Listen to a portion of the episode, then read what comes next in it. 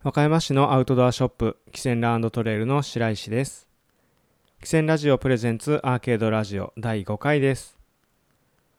2023年9月19日、和歌山県那智勝浦町のマニファクトジャム楓さんで収録しました。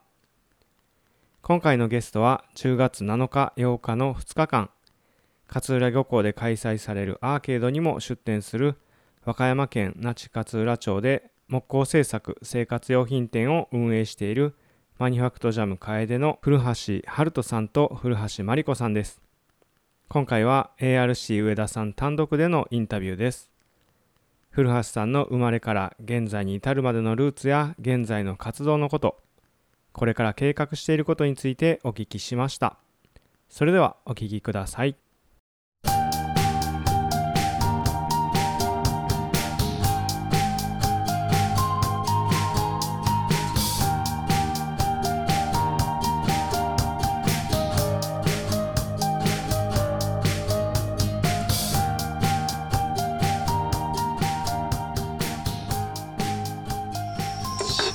とはい。始めちゃっても大丈夫ですか？はい、はいで大丈夫です。はい。はい、で、まあ、生まれ育ちからちょっと現在に至るまでをはい。つらつらとはい、聞かせてもらうんですけども、生まれから行くんですね。そうなんです。で古橋さん生まれははい。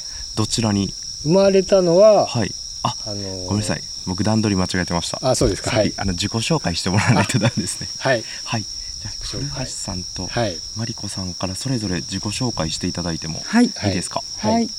えー、那智勝浦町で、えー、木工製品を作っている古橋と申します。はい、はい。よろしくお願いします。よろしくお願いします。はい。えっ、と、私は、えっ、と、まあ、うちの夫古橋が作る木工品とあと全国の作家さんの器とか、えーバッグお洋服なんかご紹介するお店マニファクトジャム楓をやっております。古橋真理子と言います、はい。よろしくお願いいたしよろますしくお願いします。で今日は古橋春人さんの旦那様の方のはい。お話を中心にはい。聞かせていただいて、あはい。でちょっとところどころマリコさんももちろん登場すると思うんで、その辺も一緒に話していただければはい。よろしくお願いします。よろしくお願いします。で古橋さん早速なんですけど、はい。はい。あの生まれは生どちらまれですか？たのはあの関東で、はい。えーっと生まれた病院は東京なんですけれども、はい。すぐにあの東京のすぐ上の県の茨城県。うん。でそこがうちのあの母親の田舎で、はい。えーそっちでずっと育ちました。えー、高校が、えー終わるまで、えー。はい、う古橋さんの家庭環境的にはどんな感じだったんですか？ちの家庭環境的にはえーっともううちは母子家庭で、はい。えーもうずっと父親も家にいないんで、うん。母親が働きに出てはい。であのポツンと一人で家にいるみたいな。えー、え兄弟とかはいらあっしゃる一人っ子なんです。あそうなんですね、はいはい。その子供の時の古橋さんってどんな人やったんですか？子供の頃はいやもう何の変哲も ないというか、はい。まあ、家がそんな感じだったんで、えー、と例えばご飯はよその家で食べさせてもらったりとかはい。あの近所の家にすごくお世話になってえー、育った感じです。えー、えちなみになんか子供の時好きやったこととか子供の頃はして過ごしてたとか？子供の頃はえー何してたかな？あよく僕みたいなの作り物してる人ははい。みんな手先が器用で、うん。まあ子供の頃からそういう作るものが大好きで、うん。えーみたいな人が多いんですけど、はい。もう一切そういうことはやらず、はい。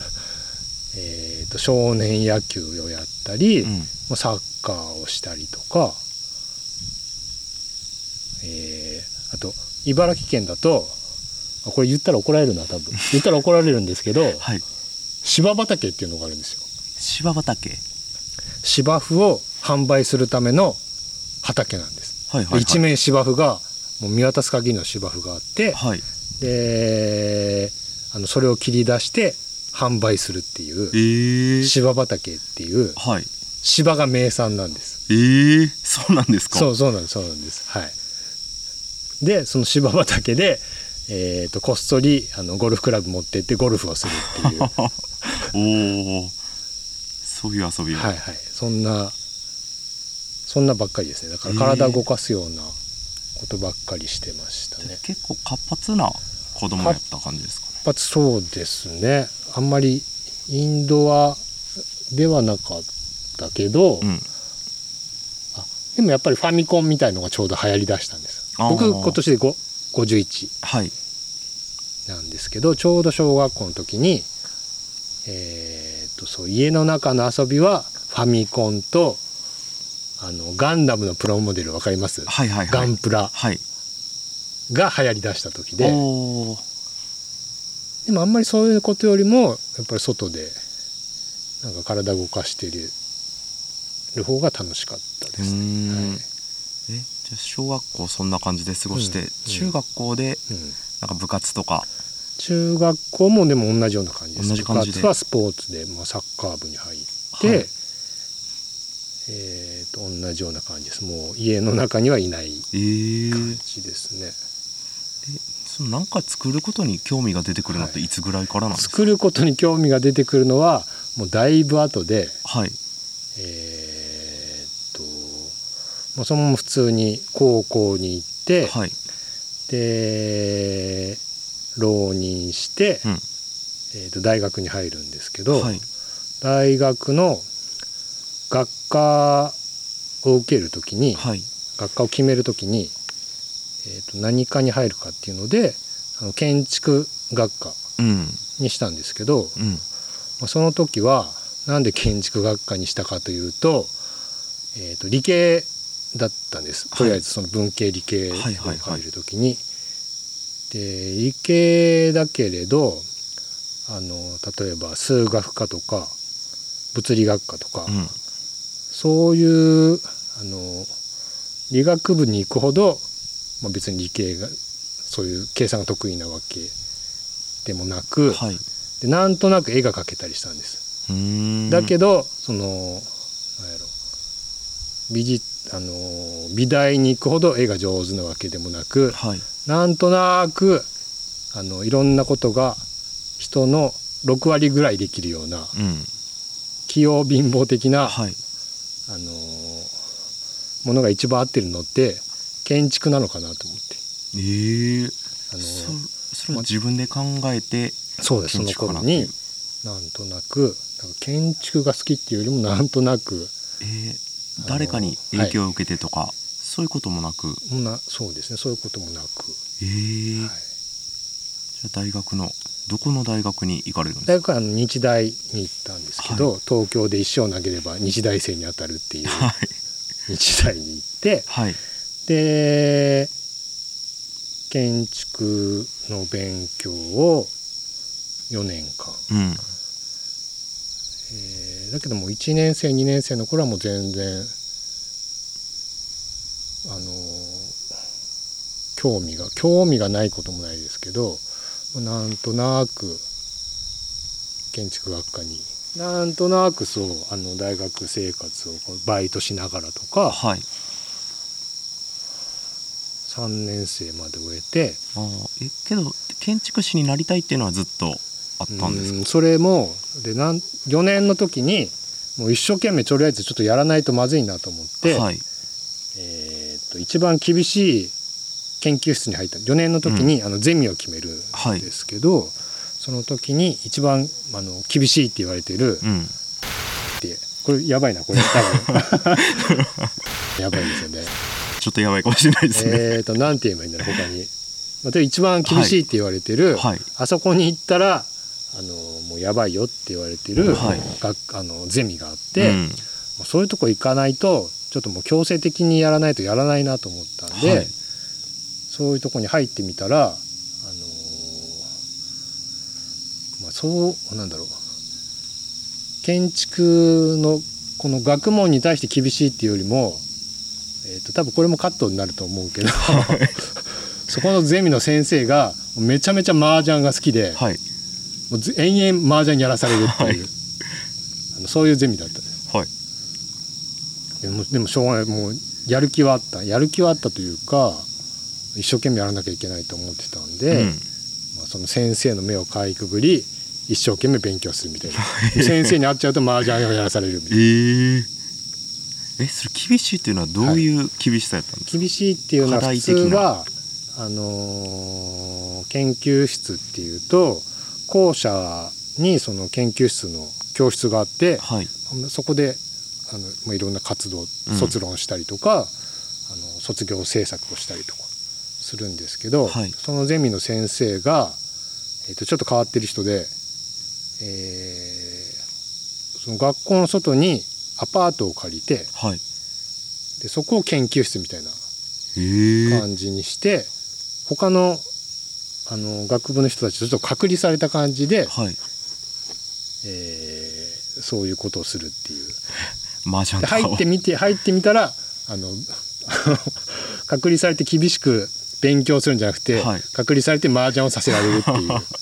えー、そうそういうところだった。でなんとなく自分でそうやって勉強いろいろちょっと一生懸命やってみて、はい。なんかあんま向いてないなと思ってうん。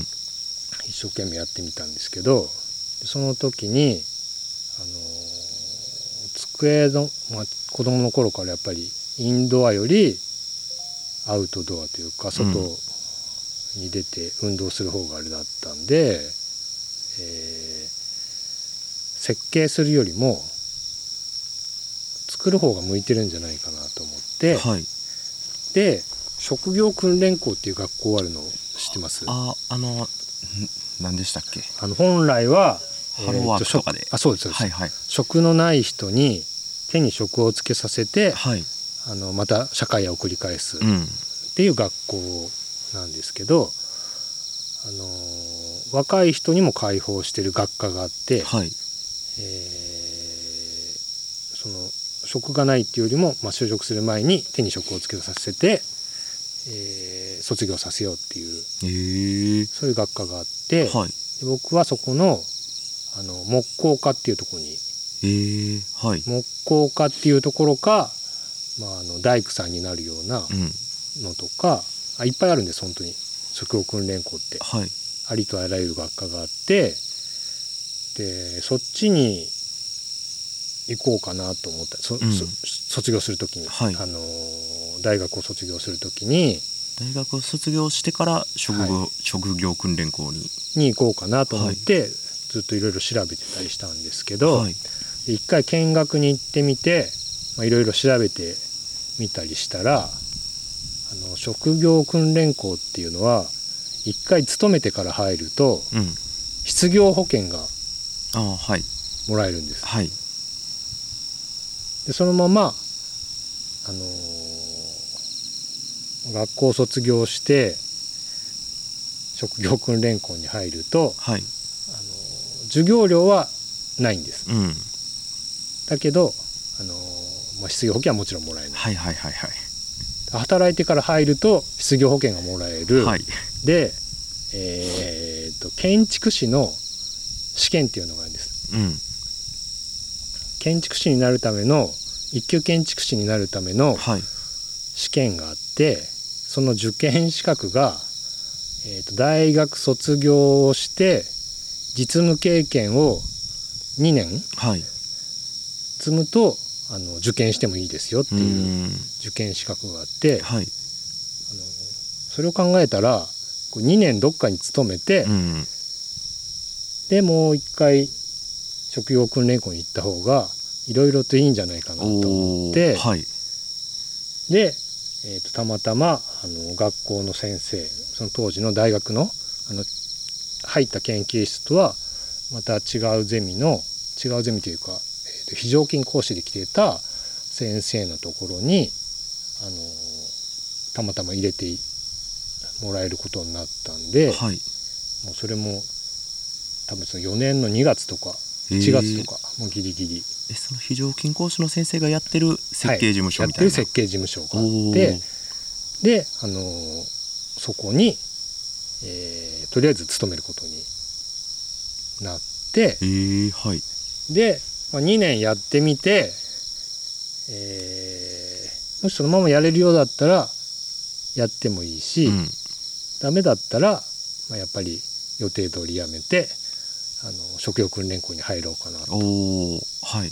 でやってみたらやっぱりダメだったなと思って、それであの職業訓練校に入ってええでその木工科っていうところに入ってはい。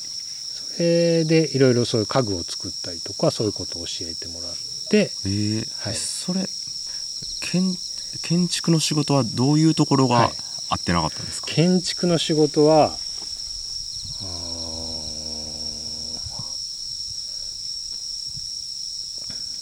まあ、図面描いたりとか、うん。デザインしたりとかそういうのはすごくと得意というか、はい。まあ、苦にならないんですけど、うん。えー設計の仕事って要はそういうところよりも調整はい。の仕事の方が大切なんですよね。うん。予算をどう割り振ったりとか、はいどういうふうに手配職人さん手配したりとか、はい。まあ、建設会社に、えーとどういうふうにお願いしたりとか、うん。なんかもうそれが猛烈に嫌で。はい。あの僕が一番仕事で嫌いな仕事が、はい。あの打ち合わせなんです。打ち合わせと電話。はい。もうそうすると建築の仕事ってもう致命的で。はい。もう打ち合わせと電話ができなかったら何もできないんで、もうはい自分一人だけで完結できる仕事じゃないんあでー。それだまあそれとやっぱりあの机の前にずっと座ってるのが苦痛だったっていうのがあって。はい。それでやっぱり作る方が向いてるかなと思って、でそれで職業訓練校えに、ー。はい、来ました。なんかそこに至るまでもうん。なんか中学中高時代の活発なスポーツとかが好きっていうところからはい。ものづくりに行って結構なんか間が飛んでるような感じがあるんですけあどーその間なんかそれあはったんですか？やっぱり大学の時に建築の勉強をするようになって、まあ、建物が出来上がるうん。過程とかでやっぱいろんな職人さんのことをこうちょっと勉強したりとかはい。してる中で、やっぱり図面描いてる人よりも作ってる人の方がなんとなくかっこいいなっていう、うん。そういう憧れみたいなそういうのがだんだん多分出てきてはい。それでちょっとずつちょっとずつというか、まあ、そっちにシフトしていったんだと思います多分。なるほど。えで職業訓練校ははい、どうでした？職業訓練校はもうめちゃめちゃ丁寧に教えてくれるんですよ。はい。それもどこにあるんですか？それはあの東京ですか？東京です。はい。品川技術専門校っていう、えー、と今名前変わった気がするんですけど当時はそういう名前で、はい。はい、でその東京に住みながら、うん。その品川通ってで1年教えてもらって、えー家具を作る会社に就職しようと思って、えー就職も決まってたんですけどちょっとはい。家庭の事情でうん。家に戻らなきゃいけなくなって、えー、はい。で家に戻って、えーなんとなく自分で作るのも始めて。あそそうなんですか。そうなんですそうなんです、はい。え茨城の実家で？茨城の実家でなんとなくはい。あの周りがみんな、えーとそういう建築関係の人が多かったんで、うん。図面描いたりとか、はい。まあ、家具作ったりとか、はい。で家具もそんな設備がちゃんとしたのがあるわけじゃないんで、うん簡単なものを作ったりとか。はい。なんとなくそれで食いつなぎながら、はい。茨城の地元でどっかす就職できればなと思って、はい。就職先を探したりしてるうちに、うん。なんとなく自分の仕事が増えてってええ。そのままみたいな感じです。すごいですね。すごくないです全然。もうん本当に何だろう。流れるままというか。えそれじゃあ最初はその頼まれた仕事というか依頼を受けてはい。作ってっていう。あそうですそうです。何を最初は作ってたんですか？その頃は最初はあの家具うんテーブルとか。はいいうのが多かったんですけどそういうのを作ったりとかあとは本当にあの、えー図面を1枚いくらで描いてとか、うん。えーそういう仕事はい。をやってました。ええそうなんですね、はい。結構そういう仕事って自分ではいはい。初めて、はい。なかなかその食べていけるようになるのが難しかったりとかはい、でもまあ実家だったしはい。あでもそれ以外にバイトとかもしてました、はい。その頃は。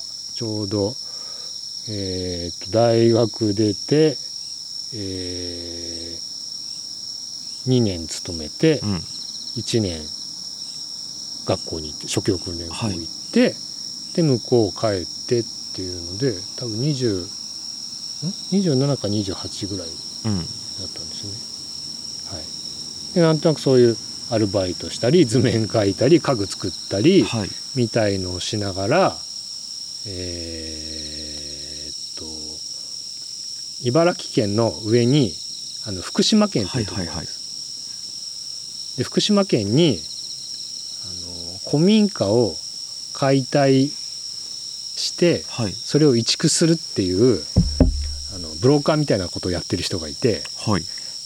えーでちょうどその頃割と古材っていうあのそういう建古民家とかのうん。古材っていうのが割と注目されてた頃で,、うん。で僕も学生時代にえーっとアルバイトみたいな感じで勤めてたインテリア設計事務所があって、はい。でそこがなんかこう日本で一番その古材を使うのが上手というか、うん。その古材を広めたみたいなデザイン事務所があってはい。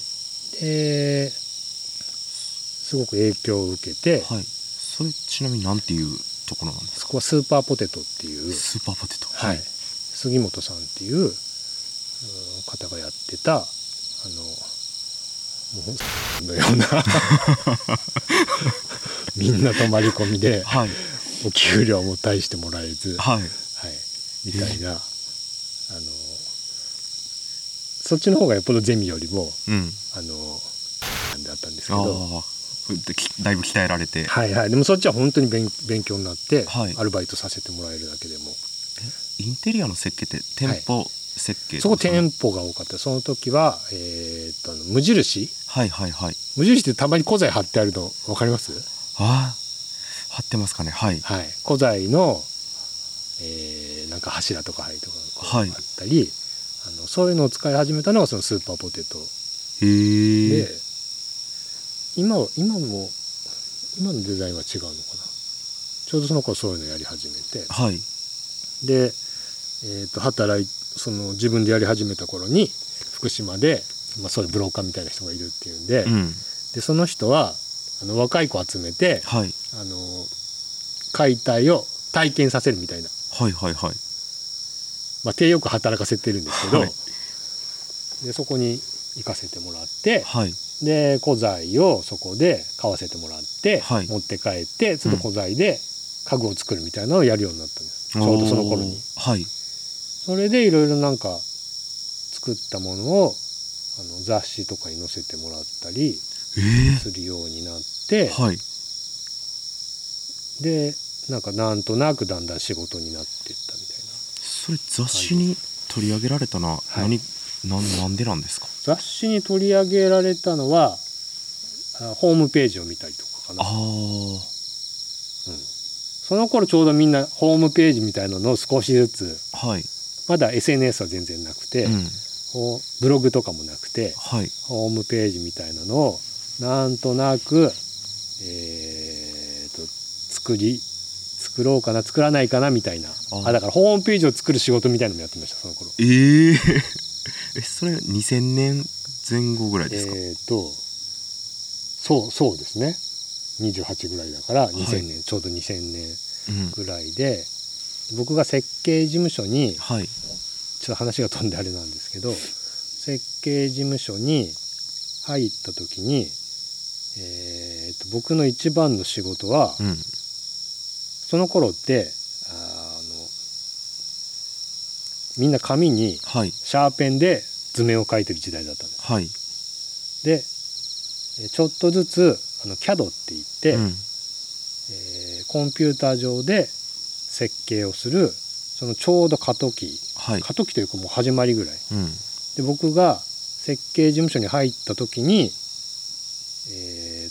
そのはい僕が入った事務所がコンピューターを導入して、はい。えー CAD に移っていくみたいな。うん。ですごいちっちゃい事務所なんではい。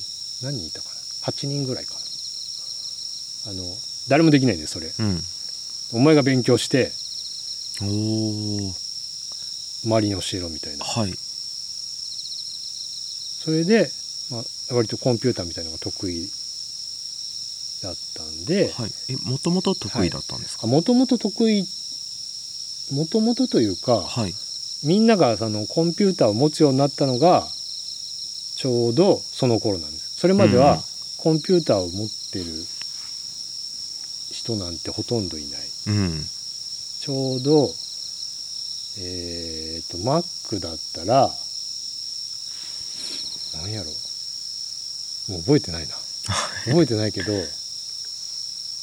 iMac とかよりちょっと前なんではい。すでえっ、ともう何年か経つとジョブスがアップルを追い出される。うん。ちょうどその前ぐらい、はい。はい、でみんなちょっとずつあのその個人でもコンピューターを持っている人がいるかなみたいなのがちょうどうん。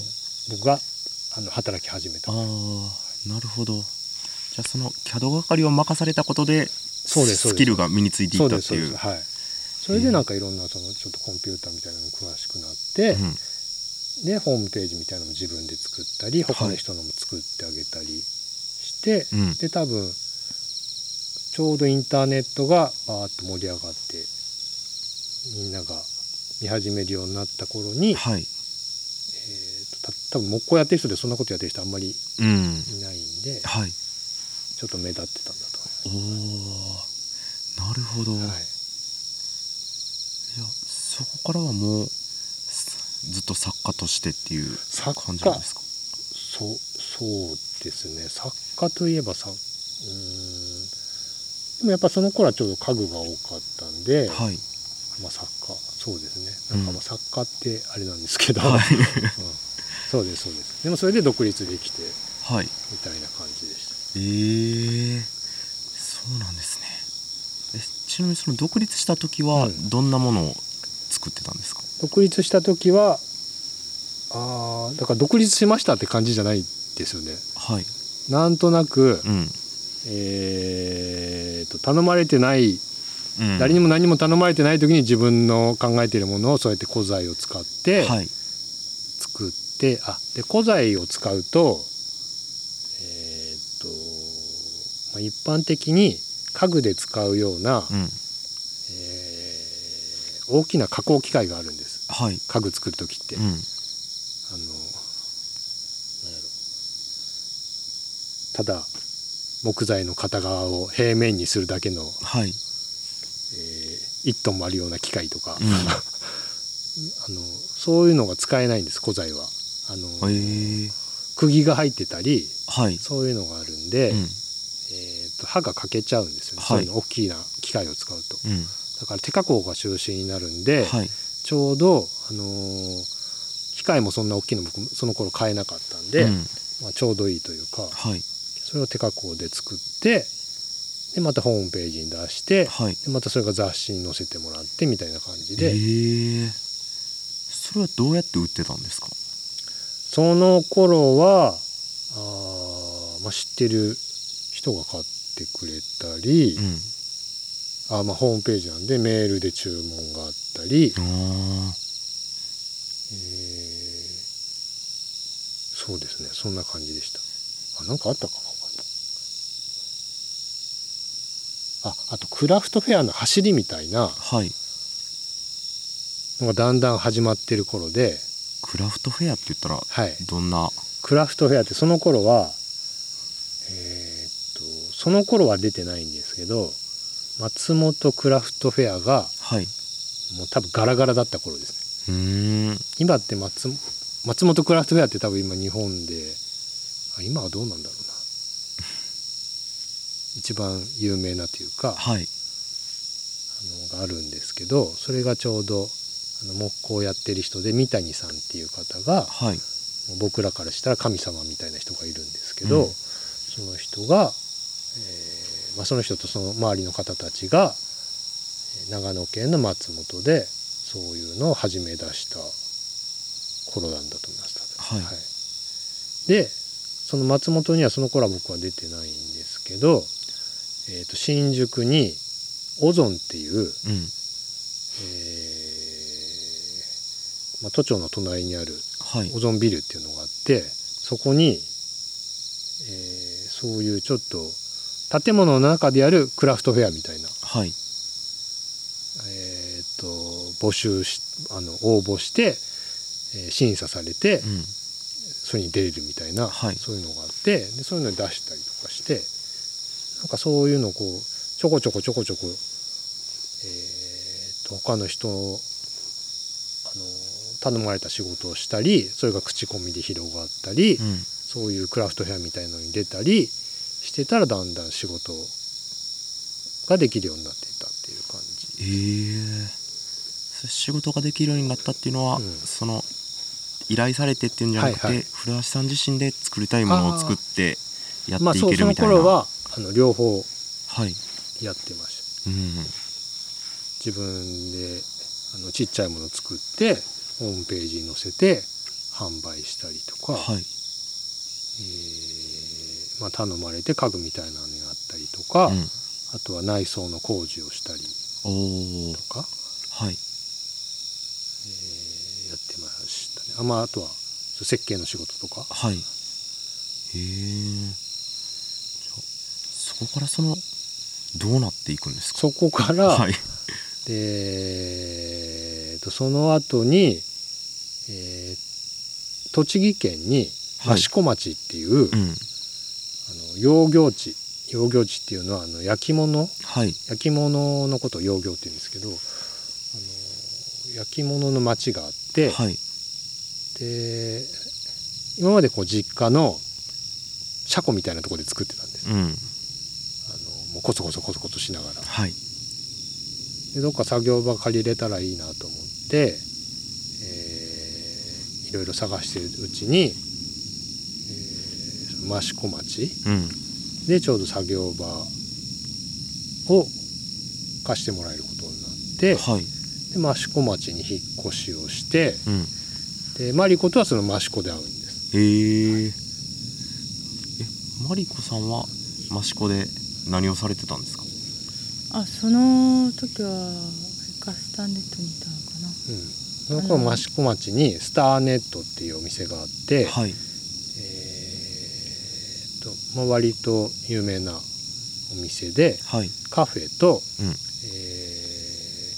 器とか、まあ、そういう物販はい。をするお店があって、うん。でマリコはそこで、えーとウェイトレスをしていて、はい。僕は、えーと定期的にそこに呼ばれてうん。図面描いたり、はい。えー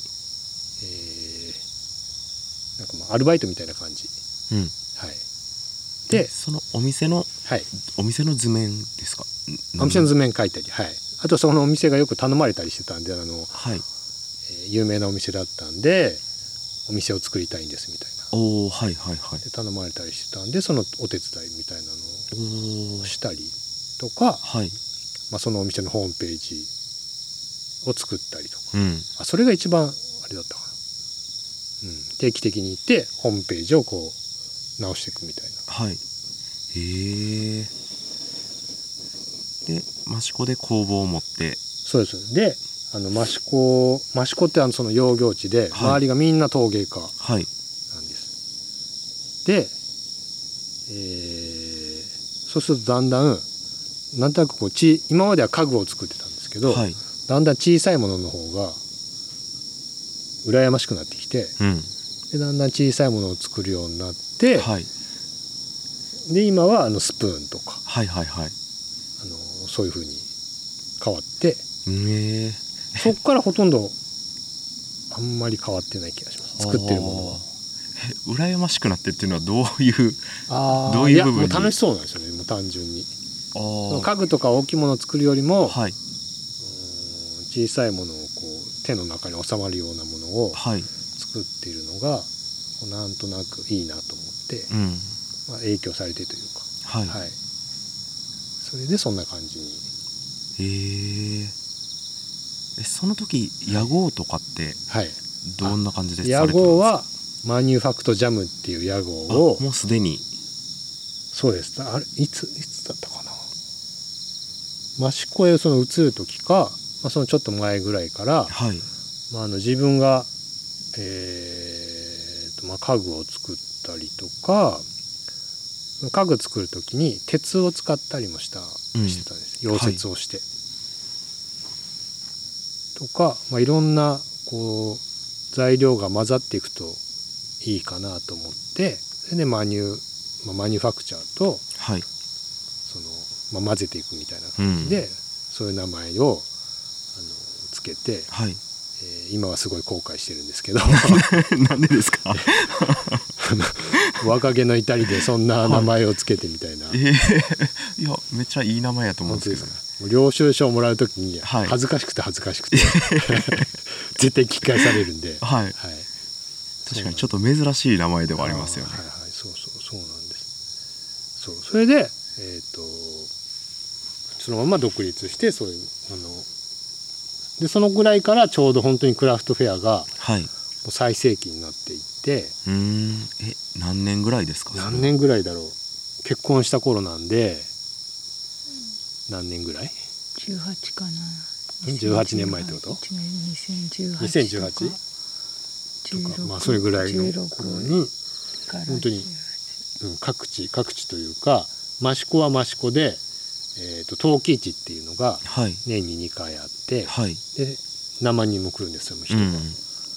でゴールデンウィークの頃には松本クラフトフェアはい。があったり秋にはあの大阪で灯火人の集いっはい。ていうのがあったり、うん。まあ、そういうの各地で出るようになってはい。でだんだん今につながっていくようなうん。感じですでその益子の後にはいつくばに移動されてね。あまあそうですそ。はい。出されるんですけど、はいこれはどういうきっかけで？まあそれはえっ、と益子にいる頃に結婚してはいでうちあの母子家庭でうん母親が一人なんで、はい一回えっ、とつくばのつくばがつくばの隣なんですけど、はいあのそこに一回帰ってきたんです、うん。二人で。はい。でまたちょっと家の中直しながらうん。作り物をそこでして、えーと販売してっていう生活をしてたんですけど、はい。たまたまそのつくば市の、えー中心の方に、えーあまあよく行ってたコーヒー屋さんがあってはい。その方があの移転するって。うん。でその移転先があの古い木造アパートの、えー、と1階部分が店舗になっていて2階があの人が住んでるみたいはい。で筑波大学っていうのがうん。あのあって目の前が筑波大学で、はい。その学生さんが上に住んでたりとかしたのかな。で下がもう2階が4部屋か5部屋あってはい下も同じ作りで同じ作りというかこう同じ仕切りでうん。店舗になってるんですよ、はい。シャッターが閉まってて。そこが全部開いてて、はい。あ1軒だけ入ってたのか。うん。電気屋さん電気屋さんが入ってて、はい。それ以外はもう全部開いてるんですうん。でそこにコーヒー屋さんが入るんだけど移転するんだけど、あのーまあ、知ってる人みん全部開いてるんで、はい。しかも格安で割と入れてもらえるっていう話があって、まあ、みんなで入ったら楽しいんじゃないかっていおう。んで、ーはい。えーそのコーヒー屋さんと,、えーとうちとうん。古本屋さんとはい。居酒屋。であの同時ぐらいに本当にオープンして。はい。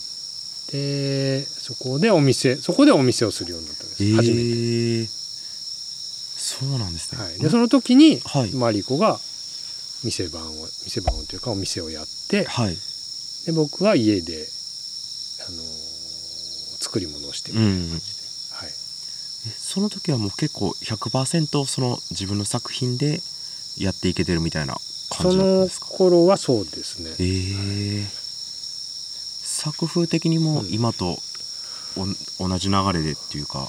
あもうその頃は割とそうあかな。そうですね、あでも家具も作ってたかうん。あ家具も作ってたか。でももうだんだん本当にだんだんちっちゃいものになってきたような頃で、はい。で、まあ、お店を借りてでも全然自分のものだけじゃ足りないんではい。最初はもう家にあるあのむ昔から割と古いものとかが好きではい。骨董品みたいなのが家にたくさんあったんで、うん。あのお店を借りてフリーマーケットをしてるみたいな。うんうん。そんな感じだったんですけど、はい。だんだんその自分のものも販売してあとそういうクラフトフェアをやったりまあお店で個展とかそういうことさせてもらえるようになってたんで、まあいろんな人とつながりが、えーと送迎家の方とかはい。そういう作り物をしている人のつながりができてきてたんでそういう方の作品を販売するようになったりしてええでちょうど今みたいな感じのはい。お店の感じにええなりました。お店それ始まってはい。最初どんな感じだったんですか、最初はフリーーマーケットです。最初は。い。その売り上げとかはい。経営的に順調な感じで最初から。経営的経営というかもうほんと格安だったんで、はい。な10坪で、はい。えー、と3万円とか。おお筑波の結構都会で。いやそうですよ。はい。だからもう他にそんなとこで借りれないんで、はい。まあ経営っていう感じじゃ全然ないんですけど、はい。まあ、なんとなくそこでやっていけるみたいな、うん。はいはいそういう感じでしええまあそのお店の立ち位置としたらたはい、そのマニファクトジャムのうん。なんて言ったらいいんですかね、うんアンテナショップ的な見てもらう展示する場所とか。っていうのでもないんですかね。っ、ていうあまあ実質そんな感じではあるんですけど、はい。まあ、それよりもなんかその知ってる人が連なってお店してるんで、はい。まあお店を頑張って経営してるっていうよりも、はい。まあ部活に行ってるみたいな本当に。部室みたいな作りなんで、まはい。あそんな感じでしたねああえそれはどれぐらい続くんですか？それはえどれぐらい続くの？あれ。6年半だね、あそんなやったの？うん。今年あそこ10周年だからそう。4月でね、うん、そう。でそれやってるうちにはい。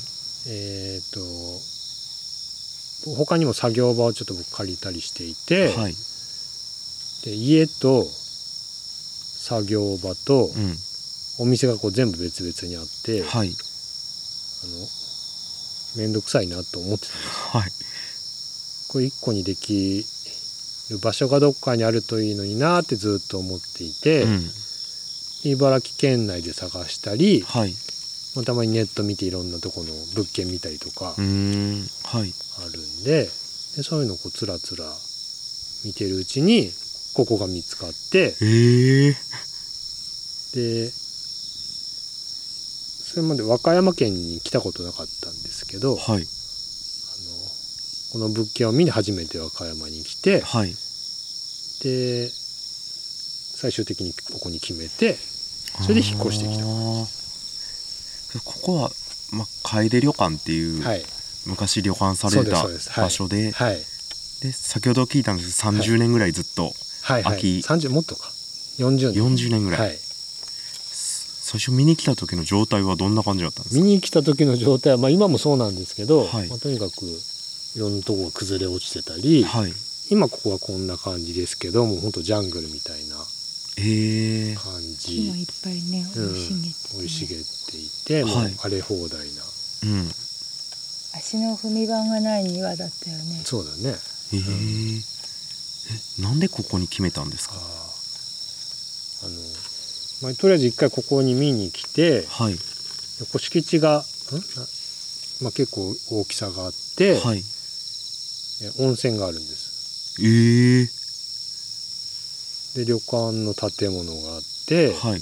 でまあ、庭もこうその子はその時はすごい荒れてたんですけど庭もあって、まあ、すごくいいなと思いつつはいでちょうどその頃にえっ、と物件を見に来た時にあの後ろくんのはい。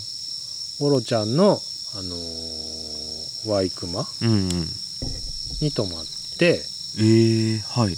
でいろいろ話を聞いたりしてはい。でいろんなとここの辺回ってみんながみんなものすごい親切でうん。すごくいいなと思い、ええはい、ワイクマのはたまたま泊まったんですクマのはそうです。たまたま泊まって、はい。でもそそのその時に九十マーケットっていうのを右翼がやってる、はいはいはい。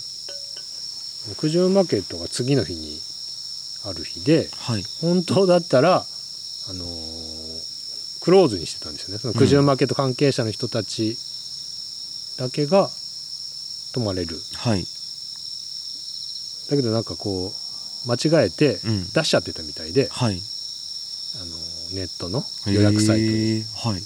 でもう予約しちゃったんではい。仕方なく止めてくれたみたいな。で行ってみたらやっぱすごい楽しくて、はい。い、ろいろ話聞かせてもらったり、うん。その九十マーケットにもちょっと行ってみたりして、あでここだったらやっていけるかなとへえで、はい、それでで、まあ、物件見に来て、えーあの辺ってはい。山の斜面なんです。うん。はい。ちょっと暗くて全然見えないんですけど、その斜面のとこにはい。ものすごいでっかい猿がいてはい。見に来た時にうん。ものすごい威嚇してきたんです僕が、はい。あの庭に入ってきた時に、はい。で多分その猿はもうここは自分のテリトリー。うんに人間が入ってきてそれでものすごい威嚇したんだと思うんですけど、なんかそれがすごく綺麗でうーんなんかいいなと思っちゃったんですよねその時にもはい。うそれが決め手になってえ決めたみたいなとこがあるんですけど、ー、はい。もうその頃は猿の脅威を全然知らなかったんで、はい。はい。猿がこんなに迷惑なもんだっていうのを、そうなんですか。はい、茨城にいたあここって猿もいるし、はい。イノシシも